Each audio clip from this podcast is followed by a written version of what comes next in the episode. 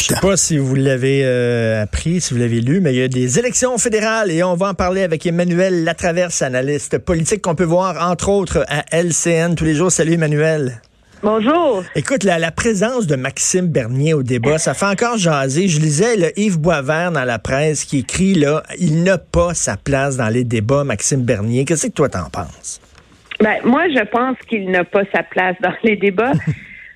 Au-delà de mon opinion euh, et de mon analyse de sa de son rôle euh, dérangeant dans la campagne, diront certains.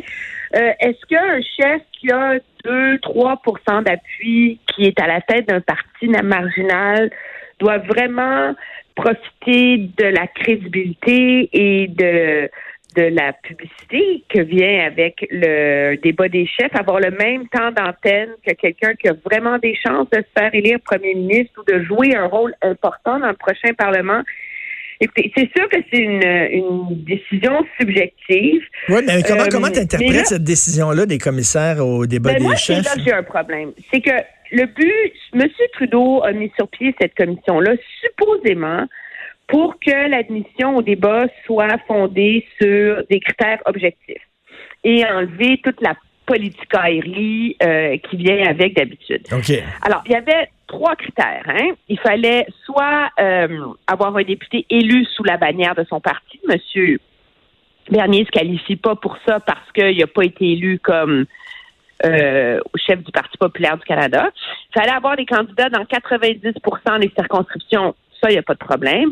Et avoir des chances, une possibilité raisonnable de faire élire quelques plusieurs députés. Oui, mais ça, ça, c'est très. Ça, c'est quoi? Ils ont une boule de cristal, les autres? Ils peuvent savoir. Euh, ben, alors, c'est là que, euh, que ça ne marchait pas. Et donc, euh, c'est la raison première pour laquelle la commission a refusé d'inviter M. Bernier, hmm. qui a lancé tout un bouquin, qui a contesté. Et là, on lui a demandé de soumettre le nom de cinq circonscriptions où il y aurait une possibilité raisonnable de faire élire un député.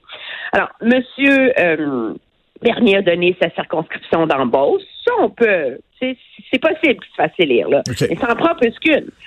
Alors là, il a donné d'autres circonscriptions, principalement une au nouveau euh, une au Manitoba et trois autres en Ontario.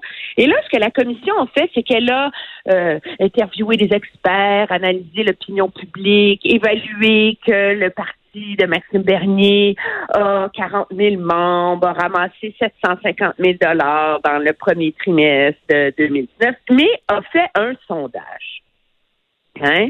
Mm. Comme pour aller vraiment savoir. Le problème, c'est que dans ce sondage-là, on a demandé aux électeurs si c'était euh, envisageable qu'ils votent pour le parti de Maxime Bernier. y a-t-il une chance que ça vous intéresse?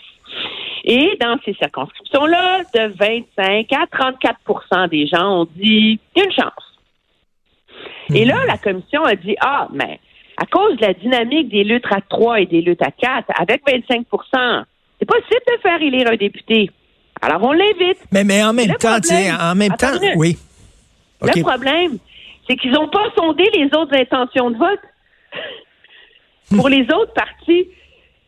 Alors, tu prends un comté où les conservateurs sont à 35% et où les libéraux sont à 35% s'il y a 25% ben des gens qui veulent voter pour Maxime Bernier, il n'y a aucune chance de le gagner, ce comté-là. Attends, mais là, le, ils pas... Rôle peut avoir, ben non, puis le rôle qu'il peut avoir dans tous ces comtés où il y a des luttes serrées, c'est davantage d'enlever des, des, des votes à M. Scheer et que ça ben oui. les libéraux. Donc, ils ont sondé ces comtés-là dans un vase clos comme si M. Bernier était le seul, puis qu'il n'y avait pas une dynamique électorale autour. Mais, mais là, si j'étais cynique, là, si j'étais cynique puis je, je, croyais aux théories du complot, je dirais ça fait l'affaire de Justin Trudeau, lui là, qui a un joueur de plus au débat, parce que ça va faire ben, moins de temps, moins de temps à, le critiquer lui.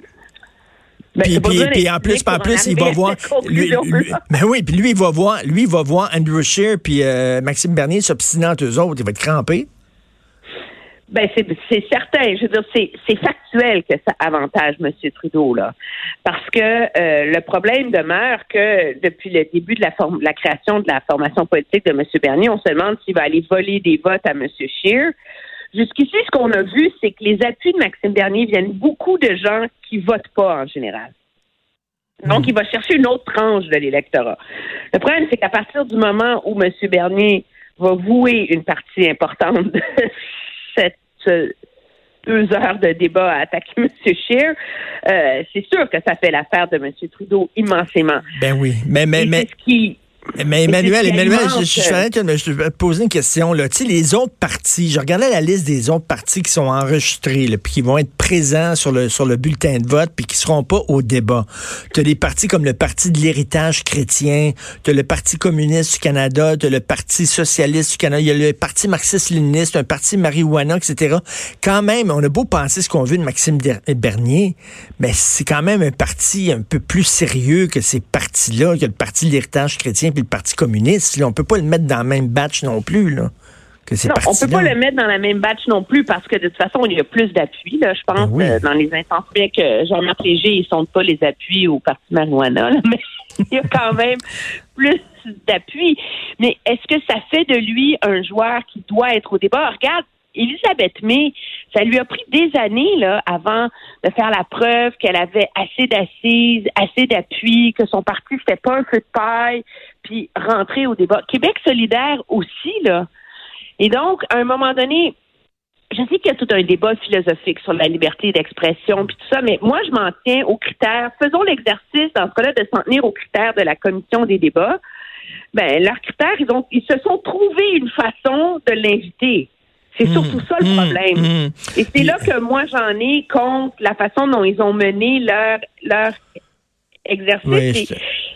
et, c'est assez unanime que ça fonctionne pas. Le but, c'est tout ça, ça a été créé sous prétexte que M. Harper, dans un mouvement néfaste, avait manipulé les débats la dernière fois et avait joué avec les règles du jeu. Et la dernière fois, il y a quand même eu cinq débats pendant la campagne électorale, trois en anglais, deux en français.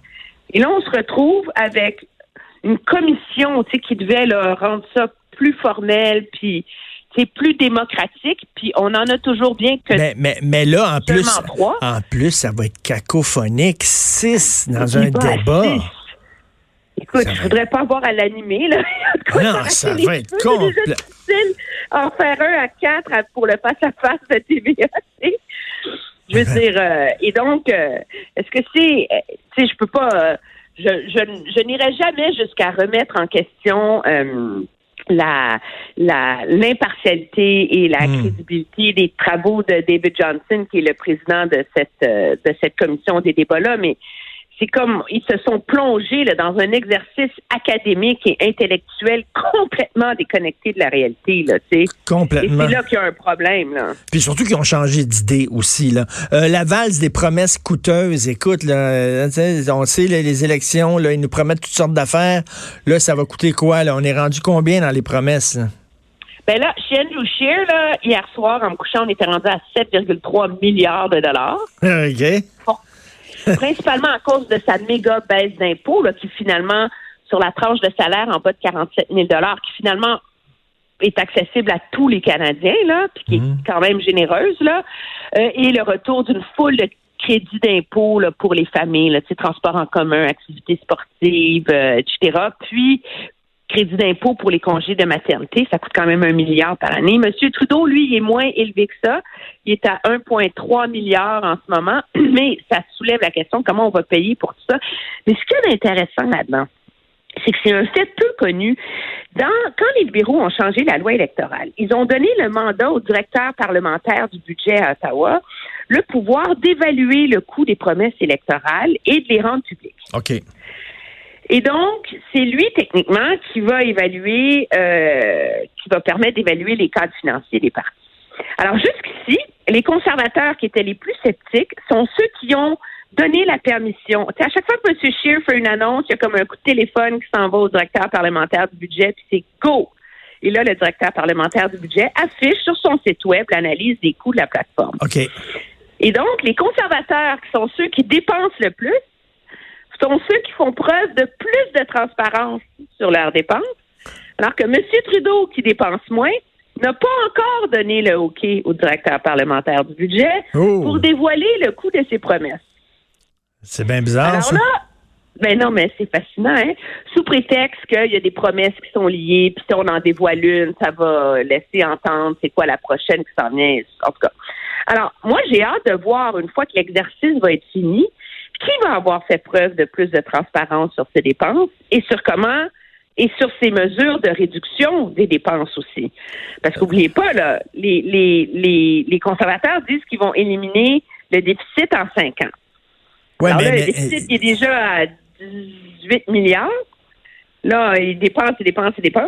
Fait qu'il va falloir couper quelque part. On a hâte de voir Ben comment ils vont oui, y arriver. c'est drôle parce que les conservateurs habituellement, je sais pas, leur discours habituellement, c'est nous autres, on utilise, on va dépenser avec avec rigueur, euh, on commencera pas, euh, tu sais, on, on est euh, des, des bons pères de famille, on va bien gérer l'argent, alors que c'est les plus gros dépensiers dans leur dans leurs promesses.